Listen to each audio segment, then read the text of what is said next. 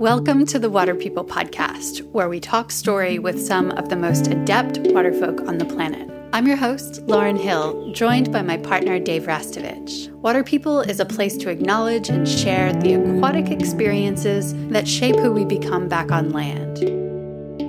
This season is supported by Patagonia, whose purpose driven mission is to use business to save our home planet. In the spirit of reconciliation, we acknowledge the Bundjalung Nation, the traditional custodians of the land and waters where we work and play who have cared for this sea country for tens of thousands of years. Respect and gratitude to all First Nations people, including elders past, present, and emerging.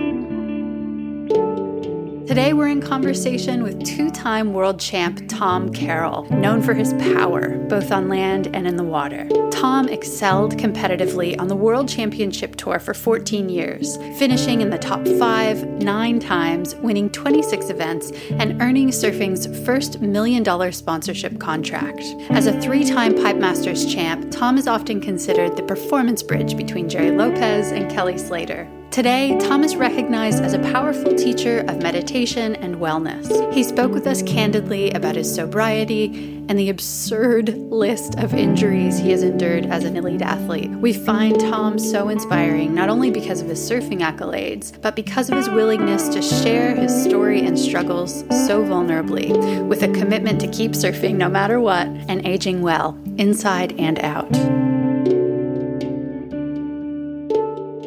Dave has been running around like a schoolboy the last few days, knowing that you're coming, just mm-hmm. like spewing out factoids about different experiences that he's witnessed of yours and and just like gushing about his love for you and just no like way. vibrating with like, oh my God, I can't believe Tom's going. yeah, and there, there so aren't cool. so many people that he feels that way about. Mm. So Davey, can you please do the intro. That's true. It's Tell very us. true. Thank I think you. most of my you. expressions the last few days have started with "You don't understand. Uh, you don't understand, Lauren." And she's looking at me like, "Here we go. Here comes another."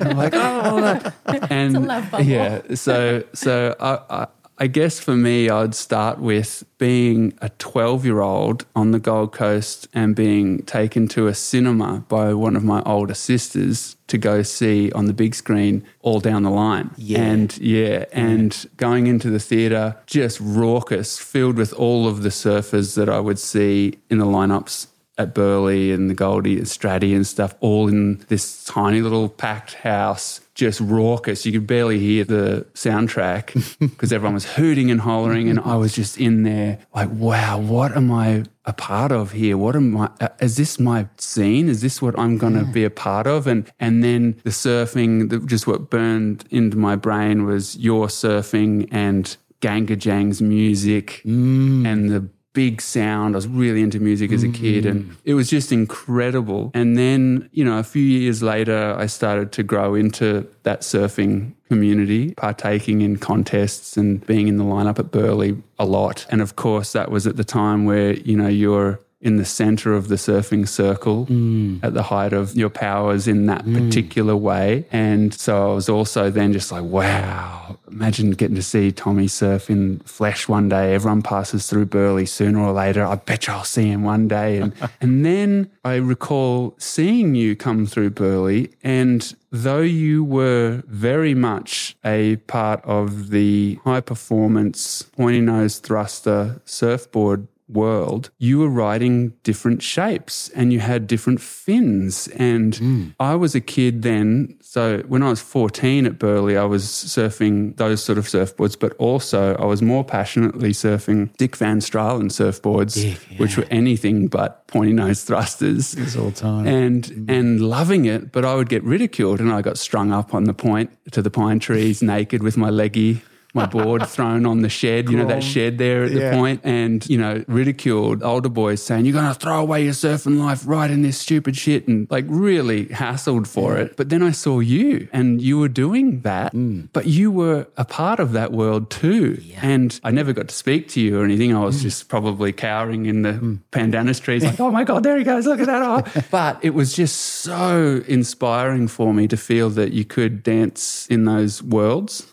Yeah. and at the same time. And so that was really big for me because, you know, even though I laugh about it, it was hard for me at that stage to have my true passion and interest in creativity through surfing mm. Be just ripped apart by mm. everyone, but still dance that line, play the game with mm. modern shortboards and stuff. Then I heard you speak at something. I, it might have been the Noosa Surf Festival or somewhere, and you actually used words. You weren't just grunting and like laughing like a stoner that I, you know, that we all grew up seeing in mm. movies or on shows like Jeff Spicoli style stuff Yeah. where surfers are generally got, you know, a tiny vocabulary. And here you were actually expressing thoughts and concepts that were coherent. And I was like, wow, that's fucking awesome. Wow. As a kid. Isn't that cool? Yeah, really, really cool. And then you also had the life saving thread, surf life saving thread going on. I also had that as a kid. And then I remember seeing a picture of you with one uh, Prime Minister Bob Hawke, and you were both laughing, looking like you're having a good laugh, walking in a shore break. I think it was black, That's you know the that. way he was, yeah. And I was like, wow. And this guy gives a shit about the world he inhabits. That's what I thought as a kid looking at that picture. I'm like, wow, he's you're willing to participate in the turbulent world of politics where you're going to piss someone off if you have a oh, perspective. Suck down the. Yeah, but you were willing to, you were mm. willing and interested. And so all those things, Tommy, for me were just really impactful and really, I guess, comforting at a time where, you know, we're teenage boys, we're mm. struggling to find our way. There's not really any healthy rites of passage for us to go through to become a man, you know, like Not in Australia. pretty nasty. and so you, we, a lot of us get really lost. Mm. You know, you end up down some pretty dark back alleys. Mm. And so, yeah, I mean, I just wanted to say all of that and say thank you for just you just being you at those times. But it was something that really helped me and bolstered me at that period in time. And that's why these few days I've mm. been saying to Lauren, you don't understand this. oh, it's really heartwarming, you know? It's really heartwarming hearing that because I don't get to hear that sort of stuff very Really? often. So yeah. it's just really nice coming from you, Dave. Oh, wow. Mm, Thank you. Well, that's, I that's get, I get stuff, but that's really cool. Yeah. Yeah. Yeah. I mean, I'm really, that's great. It's just lovely to hear that at this moment. Mm. Yeah. Great. And there was many more of those things, but I'll leave them for the next few I'm pages sure in my they'll book. bubble up. I know. Um, but I'll hand over to Lauren now because we have a certain way we usually begin these conversations. We always begin, Tom, by asking about a time or experience after which you were never the same. Would you be willing to share a story like that with us today? Yeah.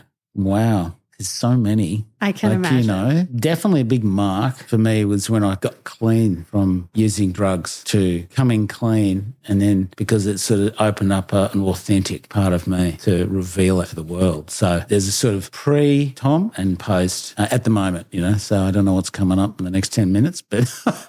But at 15 minutes or whatever it is, next minute, I don't know, but it is regarding that. So there's definitely a big shift from that point. So that's a, that was a big moment. What led to that moment? Well, a whole bunch of life, you know, things happen in our time in our life. We don't really have any power over it. It's sort of just things happen really, really young. We all have these things that happen. We like to call it trauma to some degree. I, it's true, it's trauma, but it's just how I kind of took it on board at the mm. time. And I didn't know have any language around it, but I lost my mum when I was seven. Mm. So when that happened, and it was, she actually gave me my first surfboard. And a couple of months later, she was she wasn't on the planet, mm. but I was only just turned seven. So mm. you know, you're six years old watching that happen. You don't even know what's going on. Just didn't have the hardware on board yet. And so you know, you think about getting a surfboard from her. It's kind of like a such a powerful gift, like from my mother image straight through. And I've been still riding a surfboard today. Still holds me. I recently lost my dad, which is not at all the same as losing Mm. a parent when you're a child. That's just, as a parent, kind of the worst thing you can imagine Mm. with leaving your child or children behind. But um, he also afforded me some of my formative water experiences. And it just made me wonder, like, is adulthood just grabbing the threads that were laid as for us as children? You know, like, are we just grabbing onto the things that were familiar then and continuing down those pathways? Yeah, and kind of doing the best we can with what's put in front of us, Yeah. particularly our children. And the kind of the, the funny thing is, I think there's a cosmic laugh kind of, you're going to have three daughters. Figure it out. you know? And so the ocean's been that for me, you know, mm. like it's beyond all the stuff that I've been in, exposed to. Was there a, a, mother figure that came in in human form throughout your mm. childhood and teenage years that yes fulfilled that role a degree? Yeah. So my grandmother, close to my grandmother, she came over from the UK because my mum was from Britain, and she came over and took care of us. And you know, she's a pretty staunch mm. lady. Uh, she'd been through a lot. She was a nurse in two world wars. You know, like wow. she, you know, in London in the underground, all that sort of stuff. She was and so she came over and took care of us, mm. and also my sister. We had our sister Josephine until well, I was 26 and Nick was Nick was 28. So she passed away in a car accident. So that was like instant. Mm. Like whoa! But she was a powerful influence. I've been thinking about your mom. I watched this 60 Minutes piece with you and your brother. Oh, yeah. And your brother spoke about discovering your mom's medical records and learning that mm. she too may have struggled with addiction. And I mm. thought, what a perfectly imperfect picture of what parenting is. You hand yeah. over both the keys to mm. delight in a surfboard mm. and this underlying current yeah. of addiction and, yeah. having that be a hereditary possibility. Mm. Well, yeah. And I don't know what's in the ether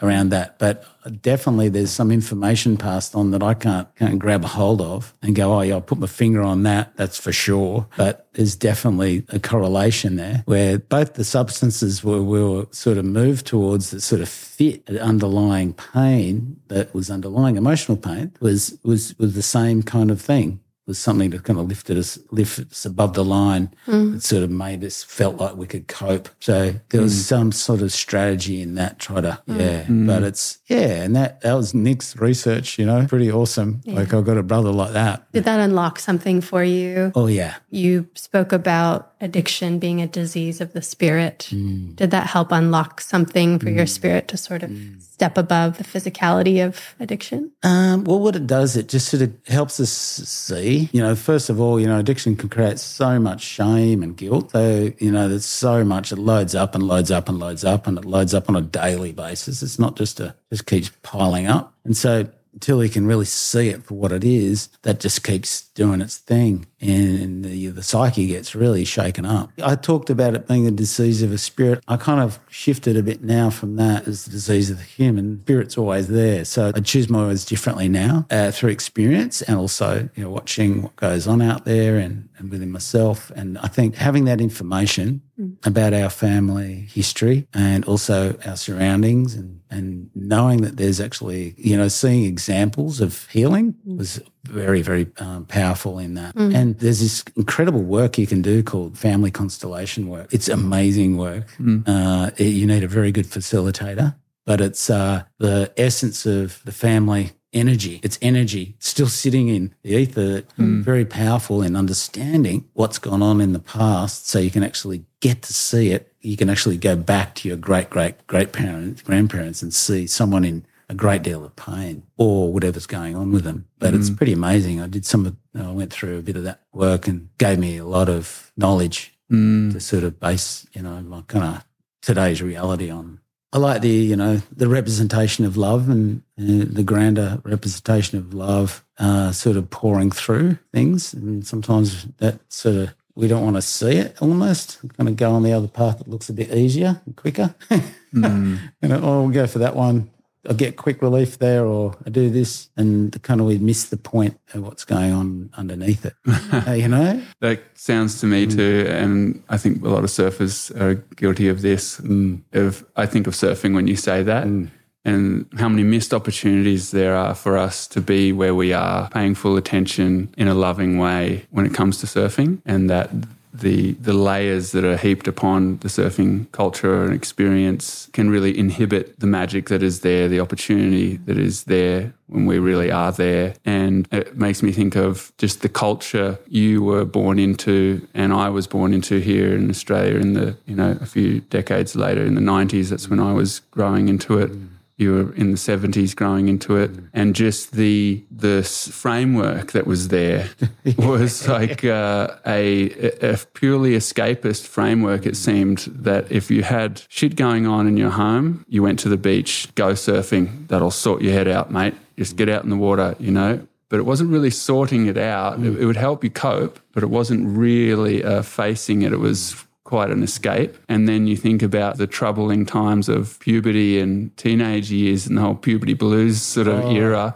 And you think about then a coping mechanism for the world was just getting shit faced or super duper stoned and therefore having time out of mind, escaping again. And the language or lack of was Yeah. indicative too of that period. So that was like a, a thing that we were growing out of as young men, and that's pretty toxic space. And I think of what you're just talking about and where you were based in Sydney as a young fella. And so we know all of that. Were there any shining lights for you in that period of time as a young man growing into the surfing culture? Were there people that you saw who shine a light in a way that was contradictory to all of those norms? Definitely. In the earlier days, like Derek Hynd, Yeah. you know, Derek was Yeah. really, Derek was quite a strong influence. He was pretty like, he was hyper competitive. Yeah. Like, I'll get dragged into competition. I don't think I'm 24 7 competitive guy. Hmm. My brother is, however.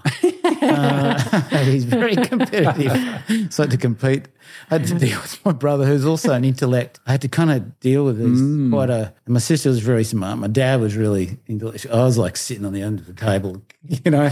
And those they were all shining lights, but I was like. Getting a voice in there was tricky. Yeah. But I, observation wise, I've become a very much a, a shy observer uh, in my earlier years, and watching and watching the talent in the town. And Derek wasn't one of those ones that went the way that a lot of the crew did. There was a crew that we used to call the Grots at Newport, and they were just like you know the Grots. They they kind of like went that way, you know, and and it, we just didn't make any sense to be sort of nodding off in the middle of the street and Yeah. you know, throwing up and um, doing all that sort of stuff that was brought about by heroin, particularly at that mm. period in the 70s, was rife around our mm. area. But it kind of had a weird sort of attraction to the ones that rode motorbikes and did wheelies along the car park, like the whole way. I used to go, yeah, you know, because I had that in me, you know. Like, mm. But I was like, and I go, but how, how come the next minute they're like nodding up? You know, like I couldn't, I didn't, and now good surfers, and but then they stopped surfing. So I'm going, well, that's not the way to go. You know, I knew that one of them particularly was a really good surfer, ended up dying in a bike accident, and and another one become quadriplegic. So I thought, well, maybe bikes aren't such a good idea. Mm-hmm. because they just yeah talking about like role models and you know, I used to you know Michael Peterson was our kind of man. Like he was a god to us whatever my MP was doing we were doing.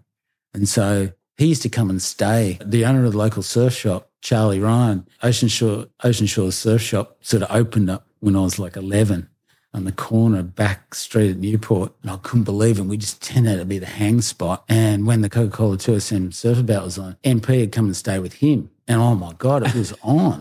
you know, like mm. it was like on. I was just go, oh, really? Is this what you do? like I just, Yeah. yeah, Wow.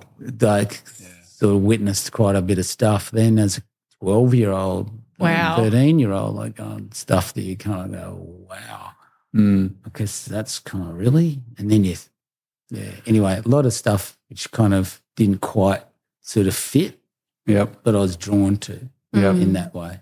Such a tricky period then too, and and I, I think I came in where there was still very much that nature to things happening. 95, 96, I started being a little traveling grom, going to France and seeing everyone at the Rock Food just sideways, you know, Upside down. Yeah, What's going on? You know what that roll, Yeah, Roland, rolling. yeah, just and the crew. running amok, you know, Mm. and then people just, oh yeah, go out and surf a heat, you know, Next day. straight from the rock food and stuff. And, you know, wild times. And it, to me, it felt like there wasn't really any other option. If you were of a different nature, you're pretty ostracized Mm. around that time. And, or, or, yeah, like ostracized or sort of shunned as an introvert or, you know, a puff or Mm. Yeah, a hippie or or all yeah, those yeah. just it was just like the language is just so indicative. It Mm. was just so black and white and just my way or the highway sort Mm. of stuff. And that's so the polarized perspective that our whole culture ended up being built on. Like, Yeah. I feel like we're still in the hangover of dreaming up an Yeah. alternate reality to tense masculinity. Yeah, yeah. But it's moving pretty quick now. Yeah. which is so awesome. Like,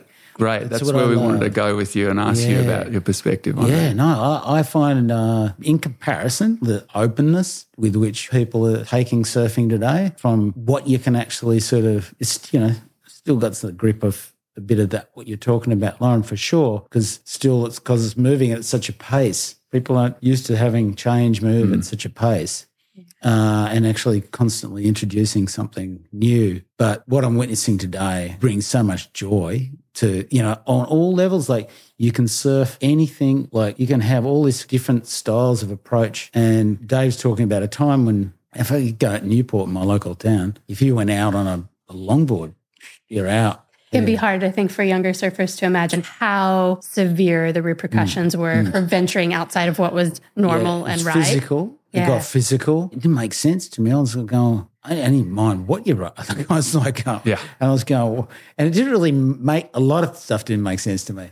In fact, I don't mind riding waves together. That that's got me into a lot of trouble over the time, and, uh, and and and I thought actually got a lot of joy out of it. I ended up just you know.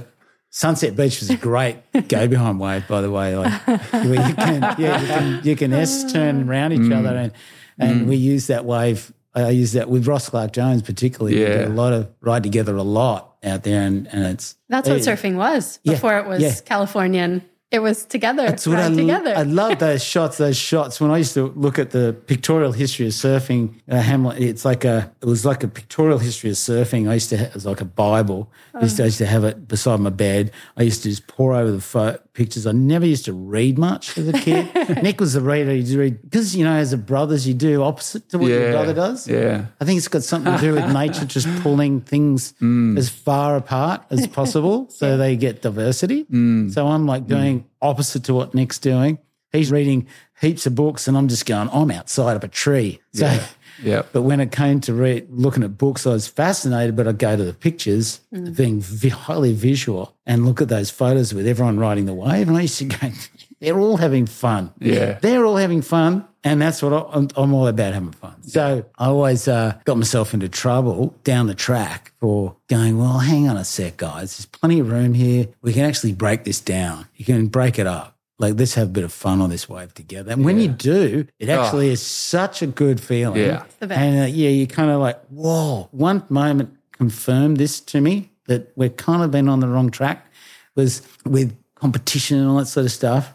Because always sort of ground me at some level. that Kelly Slater and Quiksilver got together and, and ASP at the time uh, got together and had this event called the Kelly Slater Invitational in off Tavarua in Fiji. And it was for him to, because he was the top dog, he could sort of do anything. He was in that power zone where he could just play with anything. And he going, "Hey, let's just do a whole bunch of different competition formats uh, and and see what comes up. And and I'm going, oh, you got to do one with two people a wave. You know, he goes, yeah, Oh, we'll call it yeah. the sharing format, shall we? And I go, yeah, call it the sharing format. And then so he's uh, the first wave. I'll never forget. It was a Cloudbreak. Right, we've been surfing, and everyone's getting waves at Cloudbreak, and they're going to call the contests on. And it's a sharing format. There's a few other formats going down, but this one was always really focused on. And I was teamed up with Tom Curren to ride a wave together. So it's you're teamed up with the person and you ride together on the wave to make a score, right? Tom was really scared of me on the wave, by the way. he, he's, you know, here he is. He's going, oh, I'm going to wave with Tom. I'm going to get, I'm going to get a board up the bum or something. And so I'm going, I'm going, so, I'm going, so he was a bit sheepish of riding away with me. But I remember the competition being cleared out. The, the Cloudbreak was about mm. four to six feet. It was nice mm. little bit of Cloudbreak. It wasn't great, but it was plenty of waves. And I don't know who else was in the first heat, but the first wave was ridden as a team by Cory Lopez and Andy Irons. Oh, great. And so I'm like, Great friends. yeah, too, yeah. And I'm like, I'm getting dragged down the end of the lineup and they're trying to call us out of there. Me and Kelly actually getting sucked down the end in that little bit of current at the mm. end of cloud mm-hmm. break. And and I never forget this first wave, they, they the hooter went, and they were on the first wave together. Like, boom.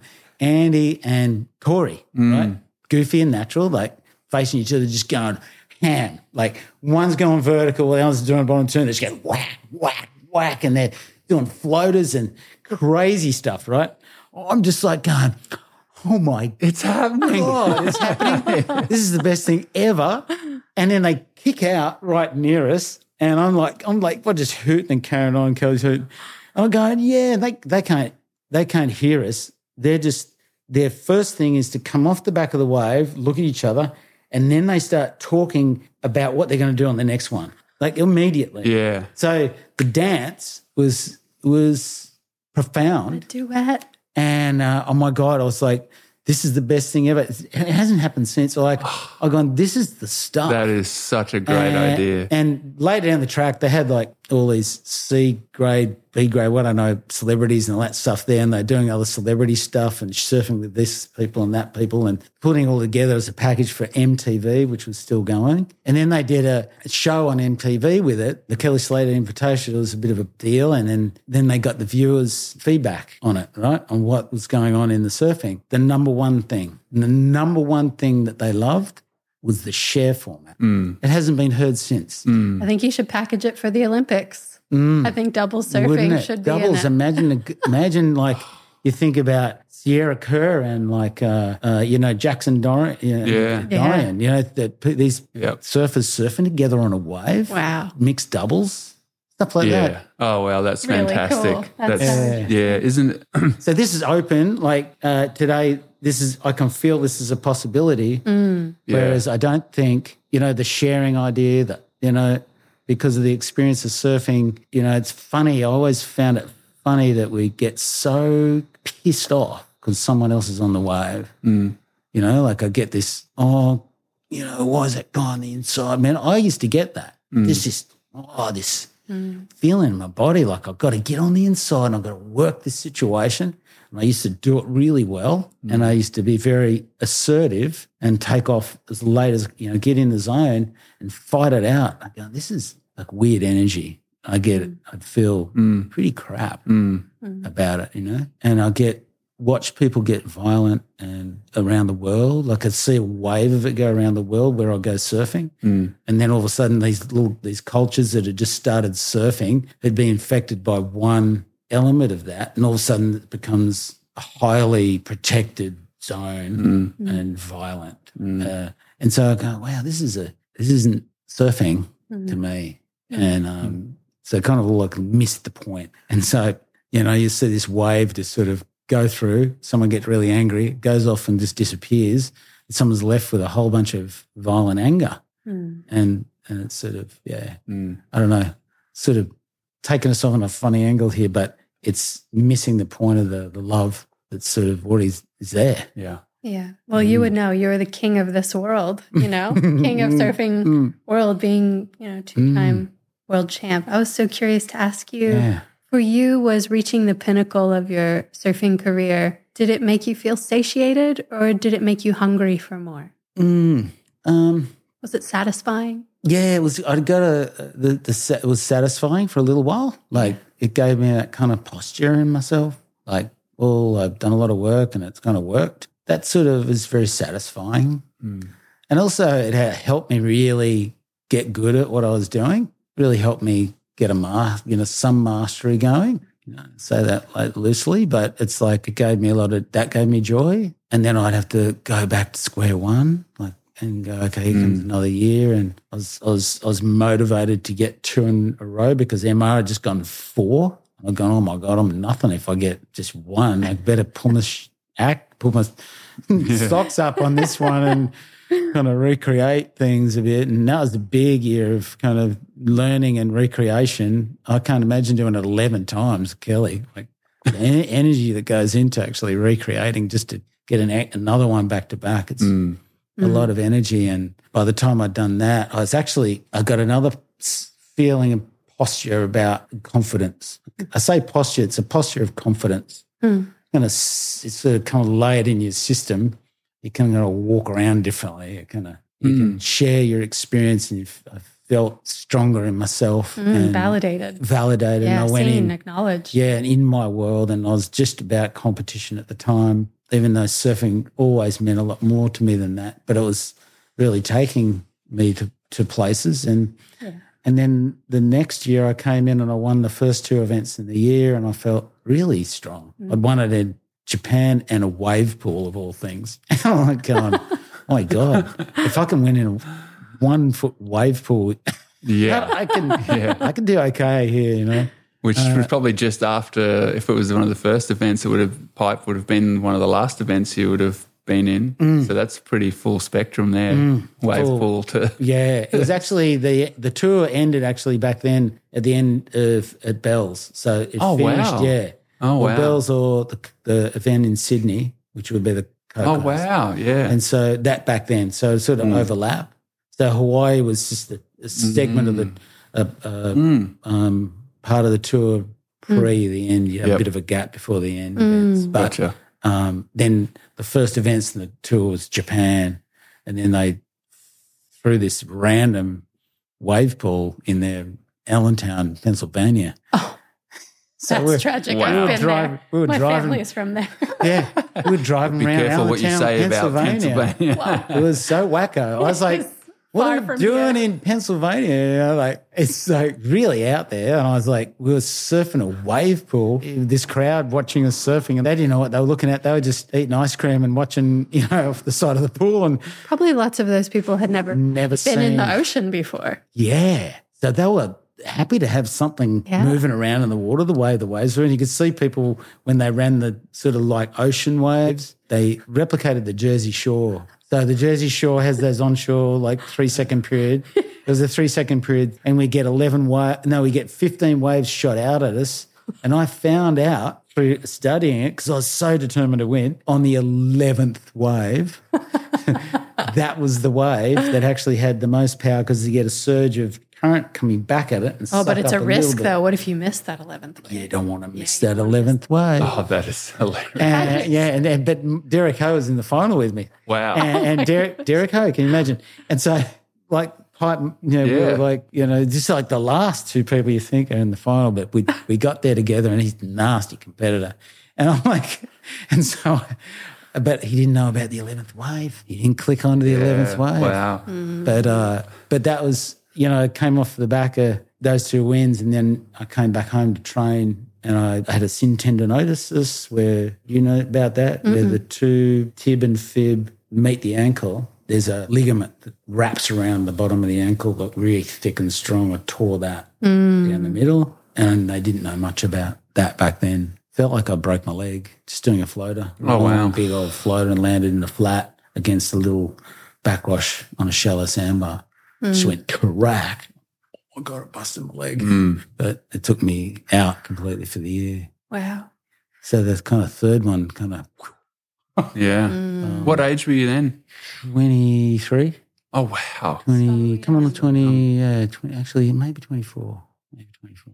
What role did substances play in helping you cope with the come down, right? So with Mm. any with surfing in general for even lay people, we know the peaks that we get when we're surfing. It's the highs of life. Yeah. So incredible, much less surfing the tallest waves on the planet, winning the world titles, like Mm. those highs so difficult to compete with in a mundane terrestrial life. Like what role did substances play in easing those curves? Oh, uh, down as as I got more and more kind of pressure um, to win within myself, not externally, uh, the more I kind of took it on, the more I'd sort of try to recreate my, you know, the winning, and then I'd maybe get to it and the work that it took to get to it, and then I'd sort of get something and then celebrate. Right, that that sort of backside uh, when I feel the sensation, oh, because it was just all fun at first, right? Yeah. You know, and someone offers you something, and you kind of, oh, that feels good. Especially the stuff that I liked originally, which was cocaine. That's like the ego, ego drug, like triple up your ego, like mm. get kaboom. Mm. And uh, and so I I kind of started to feel that in the kind of later eighties, and I was exposed to more as that kind of went on. Mm. And I kind of started sort of seeking it when life started to get real, real when I came off the back of the tour and I set, sought that kind of high, you know, and then real, you know, children came and, and the, the, you know, everything came at me thick and fast. So I kind of felt like, oh, where, where do I fit into this? Where does that part of me fit? Doesn't fit. I'm like, God, I got to do something to kind of you know, to um, insatiate that. Yeah. So, and that's substances come in pretty handy, I guess, at that point. Uh, but very, dis- it creates, yeah, strong dysfunction Hmm. too. So it's a kind of, so I'm playing hide and seek with myself in a way. Yeah. Mm. It, that kind of like, yeah, it's an, an escapist sort of thing that we were Mm. talking about before, Dave Mm. is to yeah, kind of uh, and not give myself room to recognize myself. Hmm. Yeah, kind of not being able to, not feeling like I couldn't give myself room or even be authentic at that point. Mm. And if I tried, it'd be just, it was not really heard, maybe, Mm. even both in with myself or, or others around me. I Mm. heard you speak about parenting at that time. You ultimately had three daughters. I was Mm. just thinking about something you said about being there but not there as a Mm. dad, playing with the kids but not Mm. being there so much. Mm. And I think a lot of us can relate to that, you know, with Mm. phones, with Mm. jobs, with being distracted all Yeah. the time. It's a it's I think it's a common experience Mm. in parenthood now and the pressures that we all feel. Yeah. But I was just curious about how that was for you, juggling parenthood while managing addiction Mm. and being on ice while you're like looking after babies. Like, what does that look Yeah. like? That's, That's complex. That's super uncomfortable. yeah. It's super uncomfortable. It's like there's no. It's hard for me to describe in words other than saying it's very uncomfortable, Mm. and it's and it loads up with other emotional deficits. Really, I call them like Mm. shame, guilt, and stuff like that, which loads up on the system. But there was times where it actually helped, you Mm. know, because I needed the energy, and it worked for a little while. The thing is, with any kind of drug or anything like that, where you're scratching the itch, it works for a little while, and then you kind of need more, and the whole cycle of it has to send you into that spot to Yeah. sort of meet that thing that you really need to meet. Yeah. And uh, I think, yeah, with the first two, Grace and Jenna, they're like 29 and 31 now. Hmm. They're pretty amazing, amazing girls, Hmm. women. they're proper.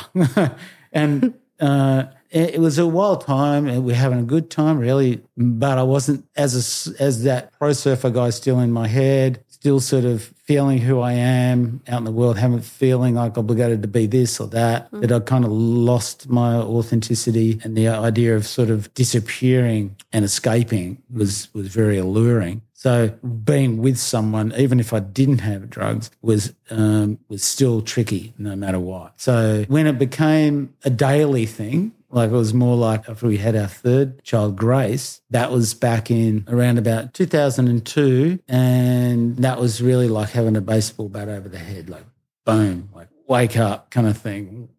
and she was like that, Dad, Dad. Ugh, ugh, Bam. So uh, it was like that. So she was she was loud and tough, Hmm. but another gift, an incredible gift. You know, like she, um, it did look like a whole pile of shit at the time, to be honest. But the gift was right in there. Hmm. You know, kind of there was the gift was in there, and she, uh, her energy kind of pulled me out of the out of that kind of well, it forced me in Hmm. to look at it. Mm. Yeah, and um, They're such incredible mirrors if we let Ah. them be, aren't they? aren't they? Our children. Yeah. She's an amazing girl. Like she's She's a dancer. yeah, she does the ballet. She's like she you know, probably carrying out a lot of the stuff that comes with the territory. You know, she's really in her own very soft and very graceful way. Because at first she didn't appear graceful. I'm going, oh, I call this girl Grace, and, and she's not. Grace. She's whacking you over the head with a bat. That's the word you're using. but the grace came and she's very uh, much that way and she's working really hard right now as we speak with the Australian Ballet, you know, putting on endless shows of Swan Lake through to the Melbourne at the moment, going into Sydney Opera House at the uh, at the end of the month of, of November and into December. So we'll get to see her after. Wow. I can't wait till she comes out the other side of it Wow. because I know that she's working so hard. The amount of discipline that goes into maintaining yeah, your and the body. body. Yeah. She knows so much already. Her knowledge about how to heal, Mm. how to work with herself, Mm. and how she moves in the world, it blows me out. Yeah. That's fantastic. Yeah, I think about it a lot in, at this moment because it's a tricky time. She's got to work hard.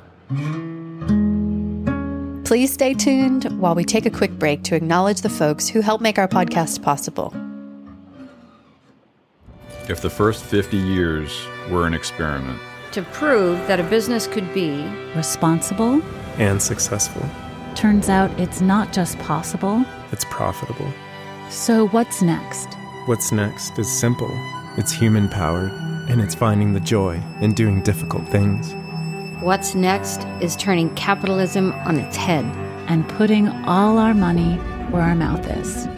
What's next is unstoppable. Thanks to Patagonia for their continued support this season and for prioritizing purpose over profit to protect our wondrous planet, our only home. Sanuk has been advocating for a more playful and inclusive surfing culture for more than two decades while crafting some of the comfiest footwear around. Thanks for your support, Sanuk, and for encouraging water people around the globe to protect their happy places. Learn more about Sanuk's partnership with the Surfrider Foundation at sanuk.com. I'm super grateful that you have the courage to share honestly your stories, Tommy, and that it, mm. uh, in the way that you were for me really helpful by being yourself when I was a Grom and just seeing the nature of how you were navigating the surfing world then was really helpful for me. I feel like people listening to this now would also feel that there is a lot to glean from your experiences and, and to feel that they're not alone and that their struggles or their mm. real challenges with being in the world and coping, it feels good to know you're not alone. So yeah. thanks for sharing that. Yeah, um, my pleasure. It's really useful. Yeah. And I, I, really love that we can have our conversations, Lauren, with people and have that in mind about being useful in the world and having mm. uh, a skill sharing kind of feeling to these conversa- conversations is really wonderful. And that, so that brings me to something that's been on my mind the last few days that was just reiterated by Simon Jones, who shapes Morning of the Earth surfboards yeah. here in the area. Lovely Simon. Yeah. And I told him we were going to sit down and have a chat with you. And I was like, what, do you, what would you ask Tommy? He's like, oh, ask him about his shoulders and injuries and how he deals with that. Because Simon's, you know, shaper of many years. He's got the shaper's shoulder that they all get. Mm. And his wings are pretty clipped at the moment and, and all of that. And I started to think about the list of injuries that you have gone through. and that just yesterday when we spoke, you said that you'd literally surfed your ass off. Because you've been surfing so much and you tore whatever it is that you tear in your bum yeah. to surf your ass off. And I just thought, off the top of your head, can you rattle off like not the scenarios, but just what the injuries, what injuries you have gone through, and then we can dive into a bit of how you cope with mm, that? Yeah, I went through a lot of uh, injury in my teens, mm. just the way my approach was, and uh, I destroyed my knee when I was um, 16, mm. surfing a big wave. Um, we used to go and surf this wave called we called it Pissing Point, you know, mate, Pissing and uh, we used to convoy from Newport, which was getting too much swell, and we go around a place called Umina Point. Yeah. Uh, Umina Point right handed, it's a ledgy thing, and we we thought that we'd discovered it. So there was like we'd just be on the convoy having egg fights on the freeway and all that sort of stuff. Can't do that stuff.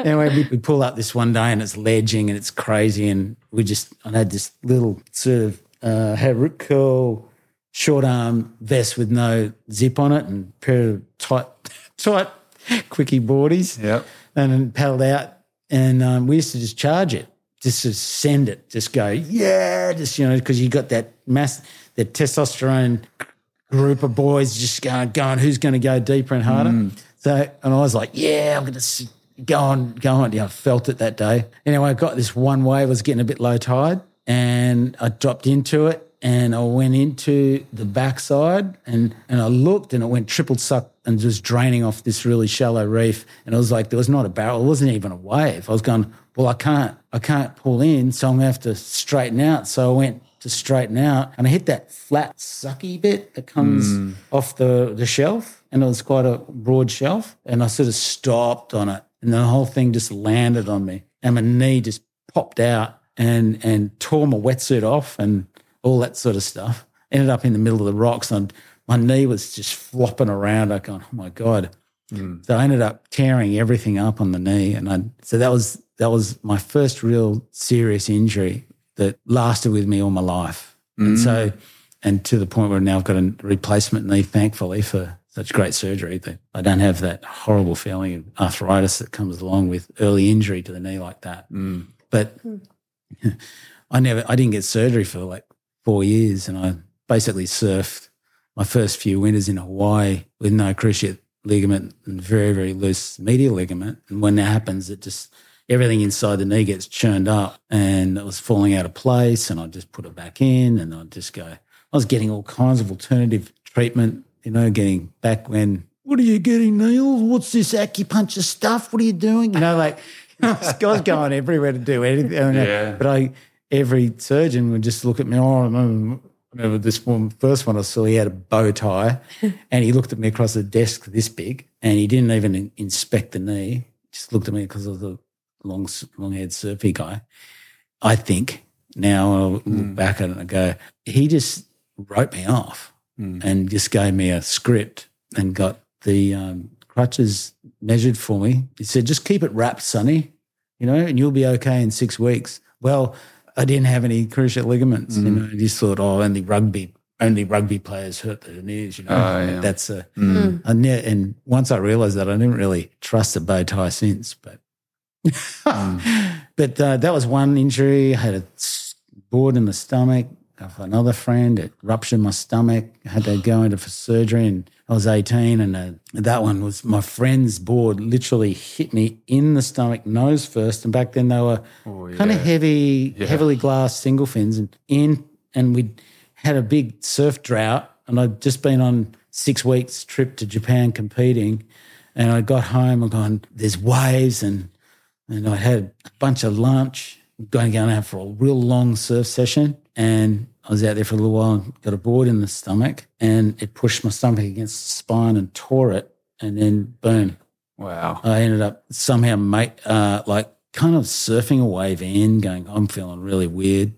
like, but I feel winded still and I don't feel weird. I was feeling weird. Maybe I'll be okay if I sit in the car for a bit in the car park and I just sit there in my wetsuit and I'll be okay in a little bit. I'll go back out and took my wetsuit off, sat in the car with my clothes on, started getting burning sensations in the abdomen, and ended up going home, lying down my bed. There's this fire coming out of my belly. Couldn't get in this position that was comfortable. I'm going, oh my God, my brother and my good friend, best friend who actually happened with, he's a little bit like Ross, Clarke-Jones, really good friend, but dangerous, right? So, and so I'm like, uh, they come in and they just go, oh my God, because I'm not looking white mm. and weird and I'm sweating and carrying on. They just grab me and take me to the hospital as mm. fast as they can. And so lucky that, well, the interns didn't know what to do with me and they couldn't give me any painkillers. I'm going, and they gave me these x rays and I'm like standing there with this gown on and I'm like sweating. I've never seen anything like it. I'm going, what the hell is happening? Because I st- had to stand up and do this tummy x ray and I'm sweating and it's going, what the hell is going on? And though luckily it was a Saturday afternoon, it was around about sort of 3 p.m. and and it was kind of winter time. And the Royal Gastric Surgeon, Dr. Greenwell, was on holiday in Bayview and he was on call, like for surgery. So he was on, got called up, and the next minute he, he on by then I've got some pethidine in me, and and and I'm looking at, and he turns up and he looks straight. I never forget. And he looks at the X-rays, goes surgery five minutes, like boom. Wow. Next minute I'm in surgery, and they do that thing where they take all your stomach and Oh my everything, out, goodness. everything outside the body, and search through it, find it, sew it up, put it all back in, boom, like that. How did you even ever Wow. surf again? Yeah. Like Yeah. already we're Yeah. to 18. And I'm Yeah, like, 18. who keeps holy surfing moly. after that? Well, that's it. Yeah, that's just a couple. It goes on a bit, but there's a lot of a litany of um, of injury and sort of s- supposed setbacks. But the knee taught me how to work out. The knee was a very big teacher for me throughout my life. Mm. It was a mm-hmm. huge teacher. Mm. Mm. You know, it makes me emotional a bit because it, it sort of showed me how to work with adversity. and sort of move move with it and actually sort of sit back, which is a hard thing for me. But um, as you can see, injury needed to happen. Mm. Makes me think of the great line that smooth seas never made a skillful sailor.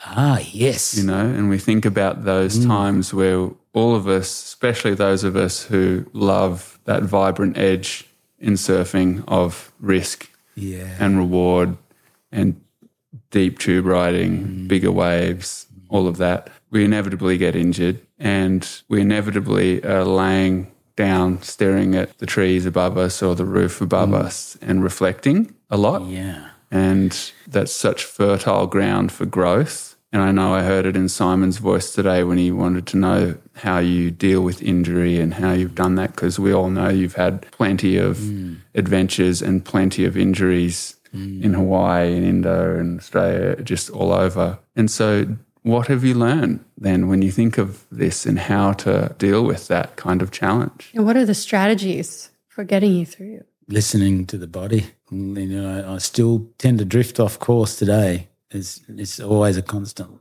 a constant sort of waking back up to what's the body's saying.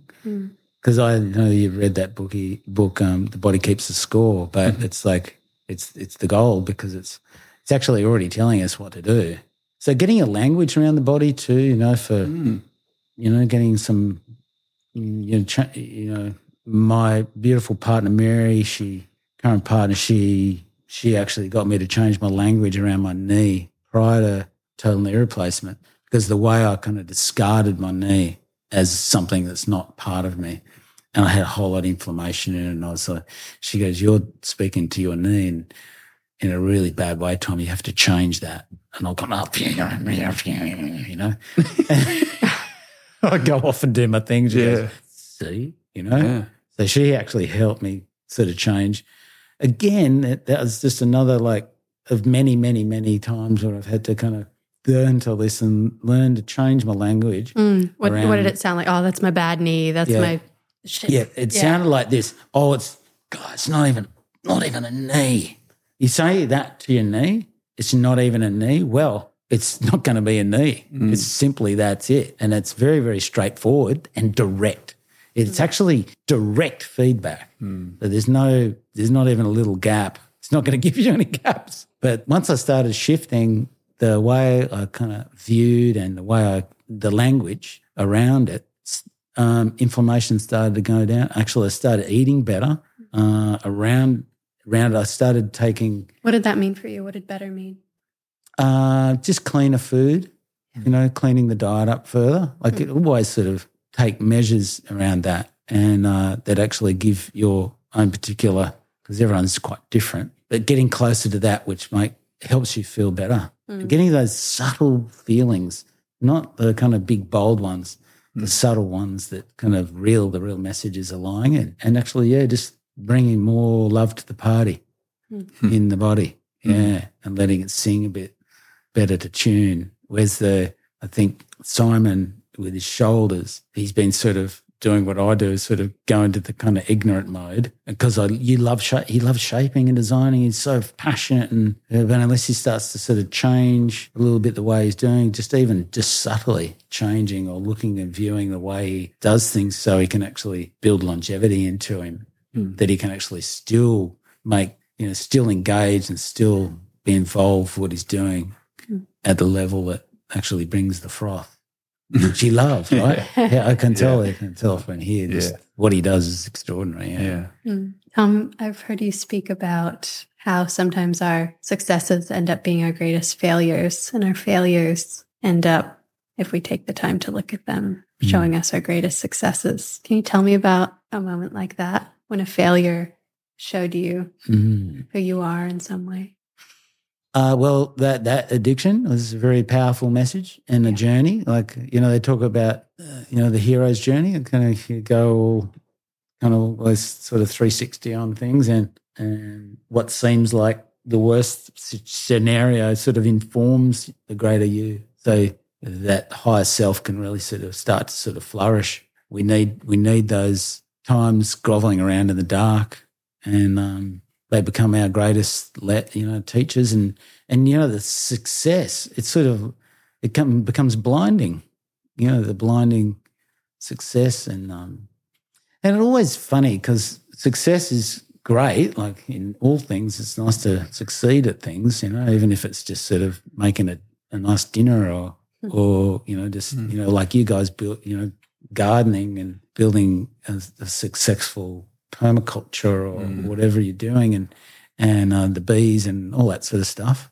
It's nice to see the bees successful, you know. Hmm. But you know, we're just sending it to get some sort of like reach some pinnacle like I went for. And then you then you realize you come off the back of it, and then you got to go for another one, and you, hmm. that that that's actually a part of that needs you need to have the bottom to kind of come back, actually sort of take another view, and then maybe go for another journey. I don't know what that might be, but there's there's then there's something to really offer and uh, purpose in life to really offer and purpose. And so, like you mentioned uh, a moment ago about you know that someone may get something out of our conversation today and the sharing of of a life you know thoroughly lived. I think uh, that someone's going through something right now. We're all going through something, and so it's um yeah, and I think that that yeah coming and it's sort of happening in other little various ways too. But it's definitely you know I don't know what's like I said before I, I don't know what's coming in the next two minutes, but I'm sure something's going to come along.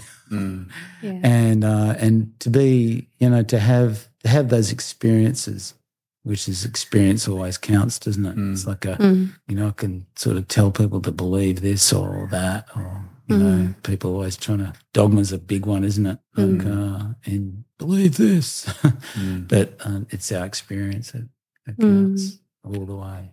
Sobriety is a, a choice, a day to day, a moment to moment choice. What keeps you choosing it? Uh, I like the relationship, you know, the relationship with myself, growth, uh, relationships with others. It's a sort of, sort of, you know, I can be here present with you, having these conversations. There's an opportunity to grow in it. And, you know, I'm having dinner with my oldest daughter tonight. You know, she's going through a whole bunch of change and, you know, I can be there for her now. I can actually be there. I can listen now. I could never listen while I was not in sobriety. Um, I've got a be- better chance of listening. Wouldn't say I'm not perfect, but I've got a better chance of of hearing her and, and being a part of her life and her partners. And I can't imagine, like, it's a while back now since I stopped using something to kind of change the way I feel on a daily basis. It's like coming up for 17 years. So Wow. it's a bit of a stint. Um, and, I, and like I said, I don't know. I mean, there's a lot of people I know that made it to 35 years and hmm. dropped off the, you know, and thought it was a good idea to go and have another journey. And oh, and it's pretty, uh, you know, you just never know when you're going to come back hmm. because you, you think, oh God, I think I'm okay now. I think I'm okay. yeah, the great kind of. But I think, yeah, the relationships with myself and others is big mm. and it's valuable, so valuable. Sharing love, you know, like allowing that to prevail even against all odds Mm. is great. You know, if it was 17 years the other way, it would have been pretty tricky mm. if I'd be still here. Yeah. Mm. That Tommy makes me think of the the line in some old surf film where uh, Nat Young says it about hash when they went to Morocco that they saw an inscription on some wall there that a little bit of keef, uh, whatever the word that was they used, a little bit of hash essentially will keep you warm, but a lot will burn you. And I remember Dick Van telling me similar things as a kid on the Goldie, watching people that burnt out heavily on the Goldie in the surfing scene, and and Dirk emphasizing sort of the middle path a lot and of healthy mind, healthy body, healthy spirit. And he incorporated a real reverence for Hawaiian culture. And so he was, when I was a teenager and had a pretty wild dad and a bit of mm. crazy stuff happening at that time where Dirk stepped in as a real mentor. He was really trying to get me to go to Hawaii, not in winter, mm. in summer, and the spaces between all the waves and be with people there and get a feel for the depth of culture and the depth of water person relationships. And so that was for the Molokai paddle race. And so I did the Molokai with a friend I paddled with when I, I was a think I remember that. Yeah, I think it was 2000. Uh, we ended up winning the stock division. Yeah. team stock division, and it was great. The the race was great and everything, but it was sitting around having barbecue, sitting in the back of the in the truck, driving all the way back to the North Shore. Yeah. It was the paddles from Turtle Bay back to mm. Three Tables with local crew, mm. and it was also the acknowledgement that those people there saw with me being a young upstart grommet who was in Billabong's ads mm. and all that sort of stuff, making an effort to take an interest in what they were doing and and the depth of culture there and, and a thirst for, for learning. And I know you've done the Molokai mm. and of course you're invitee to the Eddie and have had so much time in Hawaiian waters and with Hawaiian people. And I feel like we have this amazing gift of surfing in our lives and it, it does flow through that main stream of Hawaiian Polynesian mm. culture. And I just wondered if you could speak to that at all and how that's played a part in your life where surfing's been a big part of your life and specifically that Hawaiian link and anything in there that really rings for you. Well, there's guaranteed that's part of my spiritual home there. Like on the North Shore, you know, going there since I was 16 and went every winter and just kind of, you know, went through all the things that I needed to go through, like to kind of reach where I reached there and in that, in that feeling of challenging myself. Um, like I don't, you know, I never rode the biggest waves, but I really put myself in a lot of crazy situations Yeah. in Hawaii Yeah. and kind of somehow saw my way through it. And uh, and and always had that's just on that level. But for some reason, I always had this sort of link to the the Hawaiians I got because I came in just when it was all haywire. It was all like quite violent. Um, 1978 in the you know this little freckly guy like turns up, little Mm. haole kid. It was like feeling like I was like definitely like you know get out of here, haole, like Mm. that sort of thing. Get out of the break, get out, you know. Like, and so it was a pretty tricky environment. I had to, I stuck close to Simon Anderson, had a lot of respect with the local crew because he was quiet and he just did his thing and he shaped really good boards. so they were kind of like lights. and a good sense of humor. And he had, he had that sort of like, he had that big guy kind of yeah. like, n- like thing that didn't show anything Mm. because you just want to show who you were like it and you people some people they look at you there at that point point think what are you looking at and like it was kind of it was kind of violent uh, and it didn't look like anyone was having much fun in the water. Everyone was like stink eye and kind of it wasn't that nice. But uh, that was always the crew that had sort of made hawaii their home and that weren't actually hawaiian and the, the local crew. And so, but funnily enough, I ended up making good friends with um, Louis Pereira, who was a, he used to come and stay at our house in, in Newport and have to deal with us. Newport. And so he got a dose of us and then he, then I'd go back and hang out with him and he'd hang out with, um, with, with Michael Ho and Dane Kealoha and I end up st- hanging out with those guys more and they were so cool to me and kind of welcomed me in and and it, it kind of went from there like and the, I never I did have a confrontation for no apparent reason at um, in 1979 surfing the left at VLand. Oh, wow. some local guy come over and started swinging at me and stuff and I got bored it was pretty crazy. He was just super frustrated and it was pretty it was then Louis was out there and Louis anyway kind of fixed sorted it out and then the guy was my best buddy you know that sort of thing goes on. But apart from that, everything's the warmth that I've felt with um, Hawaii, the people in Hawaii, the the kind of welcoming feeling, and then I'd go there and I'd stay there. Just just I'd spend months there at a time. And they go because you spend like good deal of time, like you, mm. and then you go and then we go and start doing all that stuff like the Molokais and mm. like you just said, it was uh, they they saw you, uh, us saw me kind of giving recognition to their home as home, not something to come and sort of take from, you mm. know, and so and join in with what was going on and the and I thought I saw the Eddie the the the, the initiative with the Eddie you know event as a um, uh, a recognition of a great Hawaiian uh, lifeguard who'd passed away trying to save people was a very powerful symbol of being bringing people together. And I thought, wow, this is such a great, and it was my sponsor Quiksilver, so it was sort of easy fit for me. But Mm. Just that ceremony alone each year, turning up for that and just being a part of that ceremony and the relationships with some of the surfers and it was just amazing. It was yeah, it was so rich. Mm. Some of the guys that would surf Waimea Bay, and once they got them on land and got talking, it was it was hilarious. Roger Erickson and, Mm. and all that crew, and James Jones, and just the characters, you know, and Mm. uh, you know, Owl Chapman, and yeah, Mm. just the originals were pretty pretty amazing Mm. just to be around all that crew.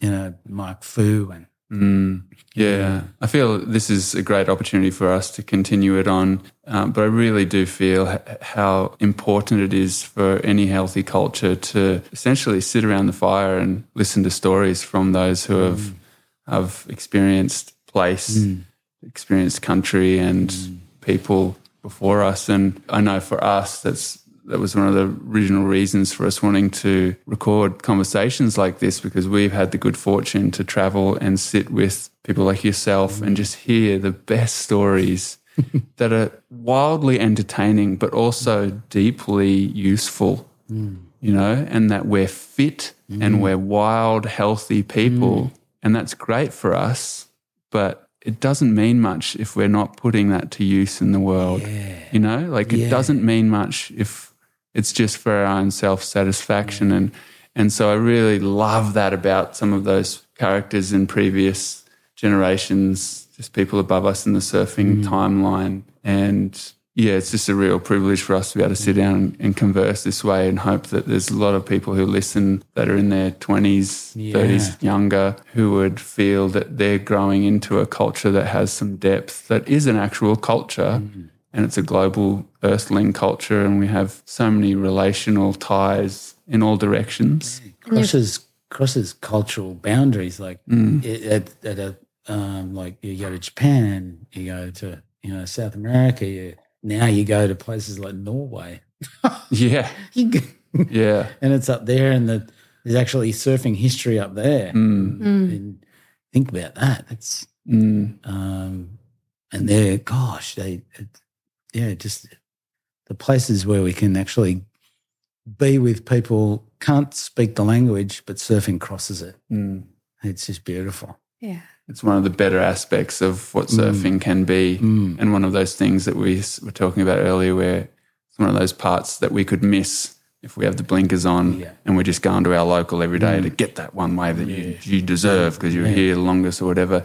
These are the things that are wonderful about surfing, and, and that seems so necessary at this point in the splintering, divided, sort of tech obsessed, mm. square brained world that's very dominant right now. Mm. The idea of walking away from that and to the that space between ocean and earth and being in that realm with other humans and feeling a connectivity to country but to each other mm. is wonderful mm. as a way of being in the world uh, as opposed to that very divisive worldview or divisive kind of inheritance we can get, you know, in the city, on the streets, on our phones, and the computers. And yeah, I don't know where I'm going with that, but I just I on the- like yeah, that you're idea the of nail it. On the head. That's for sure. Hmm. Like, yeah, Do you think about being useful as you're aging, as we're all aging? You, you know, we're the pinnacle of this surfing world and known as such a great power surfer. And you've spoken about how much confidence you found in being physically strong, being powerful. How are you rippling that outward now and making it useful? Well, at the moment, because I surfed my butt off, I'm feeling pretty kind of. It's it's definitely put me in a in- back in my seat. So I'm taking stock of that, and I had a lot of resistance to that, and that created a lot of like um, a lot of a lot of suffering, really. So I've sort of just come out of the back of that because I thought I'd be ready to sort of exert myself, but I'm not. Mm. So that's just you know, on the surface, but it sort of runs down to the depth too.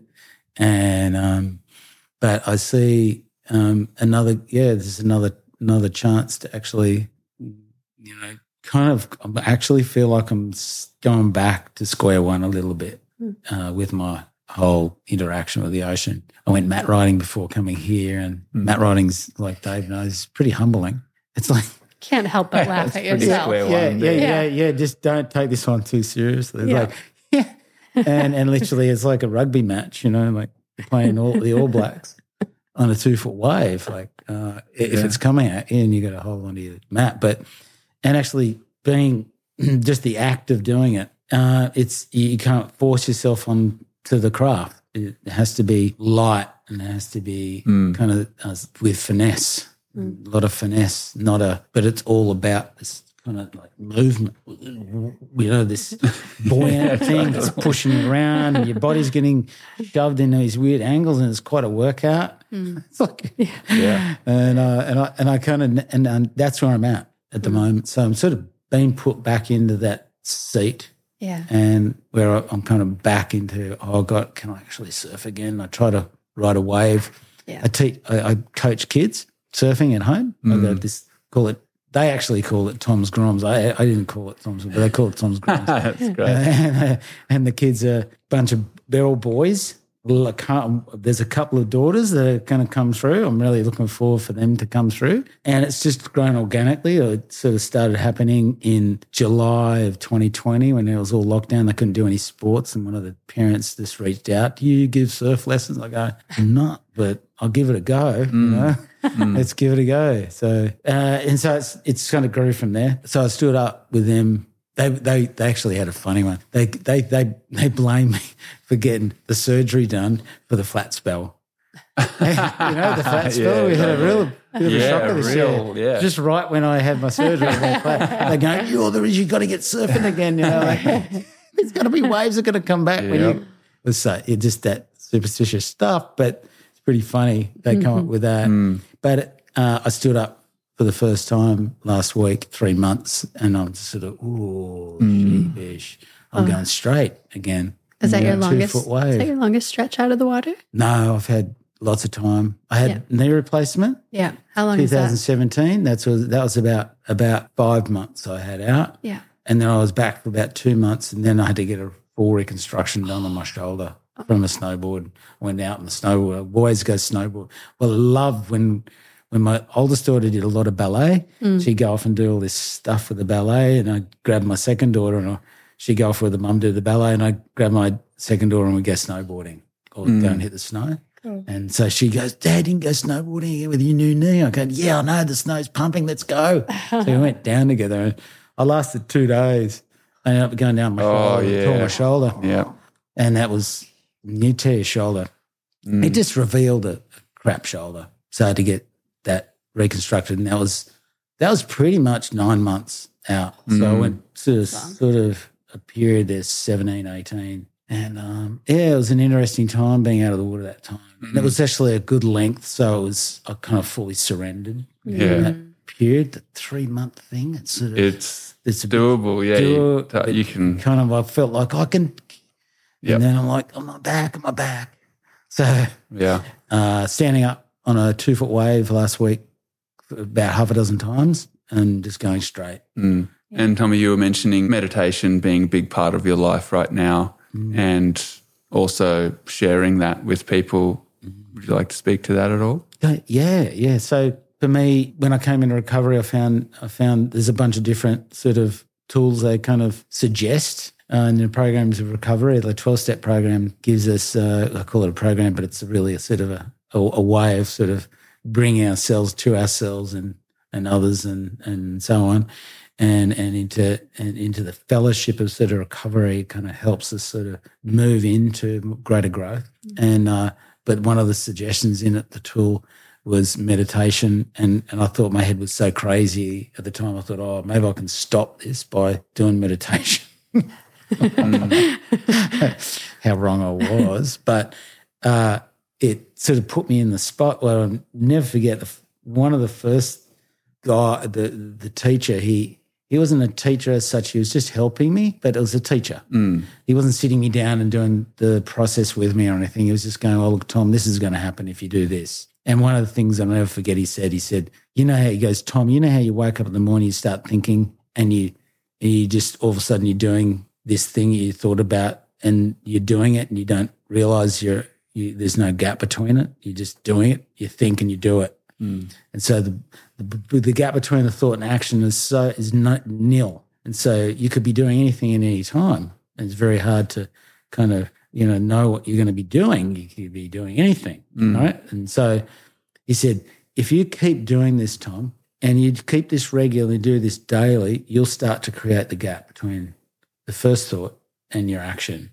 And that's where we start to transform. We start to renew ourselves in that gap. And I've gone, okay, now I get it. Mm. So this is the practice. You sit down and you put yourself aside. And well, at that time it was put yourself aside and let God in. And so and I kind of was getting a concept of high power and I was trying to figure all that sort of stuff out because that's what was needed for me to kind of get a get out of myself, you mm. know, because it's such a self-centered journey, the addiction um, journey. It's highly self-centered, but that's that gap started appearing, and then uh, things started to change. And now it was the last thing I thought was going to actually help me, really, other than stop me thinking. you know, from the vet get go, that was the inquiry. I thought, well, I better start. Is that going to help me stop thinking? So, uh, and the mind was super busy. I was pretty coming off some very strong stimulants. So, and that takes a while for the nervous system to come to. Hmm. And it's not a, an easy task to sort of sit with all those uncomfortable feelings, which we need to do. And meditation itself, guided by someone who actually is experienced, starts to gets the ball rolling a bit quicker for people. And that's what I've experienced. So it's been my constant companion, the practice, and I was just stuck to it. I said, if, if there's something I can do, I'm going to give myself to this and my recovery, my recovery number being number one before everything I do. And this is what I'm going to start each day with. So I just gave myself mm-hmm. completely to the practice, which was a simple kind of mindfulness practice, practice at first, which is the Tibetan breath based practice. And then the kind of enrichment sort of started to come as a result. Maybe I think it was probably, you know, three or four months in that I really started to feel that gap started to appear where I wouldn't react. I'd actually respond and I could actually sit back and see I didn't need to get involved in this thing, you know, mm. that was the drama unfolding in before me, mm. which before I'd be in there trying to stop it or change it or, you know, mm. and now I could sit back and, ah, take a broader view. So I thought, wow, you you mean sitting down, closing your eyes and doing what appears to be nothing actually can help us at such a deep level. And so this this practice, I started sort of, you know, going for an enrichment in that area. And over time, when I've asked for guidance through prayer, which I do uh, use prayer, which is a which is just comes comes through me now. I don't sounds like a bunch of woo woo, but it, you know, it's an intention coming from the heart. And if it's really genuine, when you genuinely a- uh, ask for guidance in in an area, you just watch what happens. Don't ask for specific. I want this. I want a new car. I want this. So, well, actually, be careful what you wish for in life. But uh, I think this practice has shown me consistently that it's been um, enriching and connecting me at the level I need to be able to connect with you. And so um, I started, you know, I was the last thing I'd think I'd be doing is teaching meditation. the last thing. I wouldn't. And in fact, it took it's taken me a while to get to it and actually allow myself to move into the space. But I've been teaching for since 2019. Such a beautiful offering. Um, I love that about your Instagram account, how you bring in overly unsuspecting surfers into that Mm, sort of reflective space. yeah. It's a great offer. And I love using that platform for something that's not. It's like Yeah. I love it every time I, I, Oh, you know, there's a bit of a rebel in me. You know, like mm. there's a bit of that sort of Mm. cheeky kind of, nah, you know, Yeah. that is sort of like flipping Instagram on its head mm. to to go, okay, close your eyes. You're on Instagram. Close your eyes. Mm. And sort of giving yourself a chance to kind of be that, which is breaking the symmetry of that. And which is, uh, that's why I keep coming back to it and giving it. And then again, I don't know, that's the last thing I think I'd be doing. and having these interactions with people on that level. Yeah. Can you tell us about the Art of Longevity workshop that you did? I don't know why, but that title just really grabbed me. I was like, oh, Mm. ask Tom about that. Yeah, Sounds I've like been, a I've been fun working. time. Yeah, I've been working with. Um, it's actually a bit of a brainchild of Rodrigo Perez from Holistic Pro Health. Well, I came in to, and he kind of invited me in to be involved as the meditation teacher and the sort of surf guide within that idea of having retreats. We mm. started off with retreats and then we added the workshop. And the workshop's a three hour offering. The retreats, well, we do a retreat in with uh, Christians in Sumba, which is a mm. 10 day retreat, mm. which is full on. It's fantastic. It's like, it's a full immersion in, you know, and you know what the place is like. It's pretty Great place for it. It's epic. Yeah. And I can't believe it, Been introduced to that.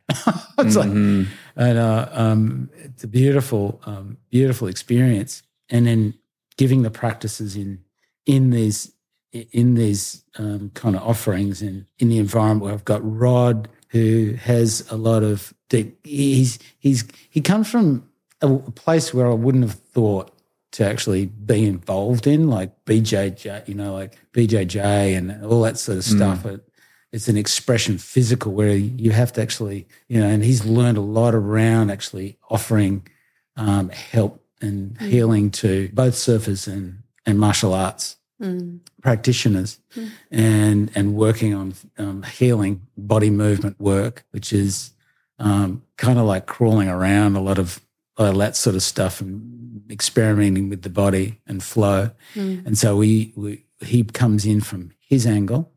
Uh, and I come in from my angle from the meditation and breathwork side, and that's what we offer in in and sort of we get people sort of opening up into that into that sort of world.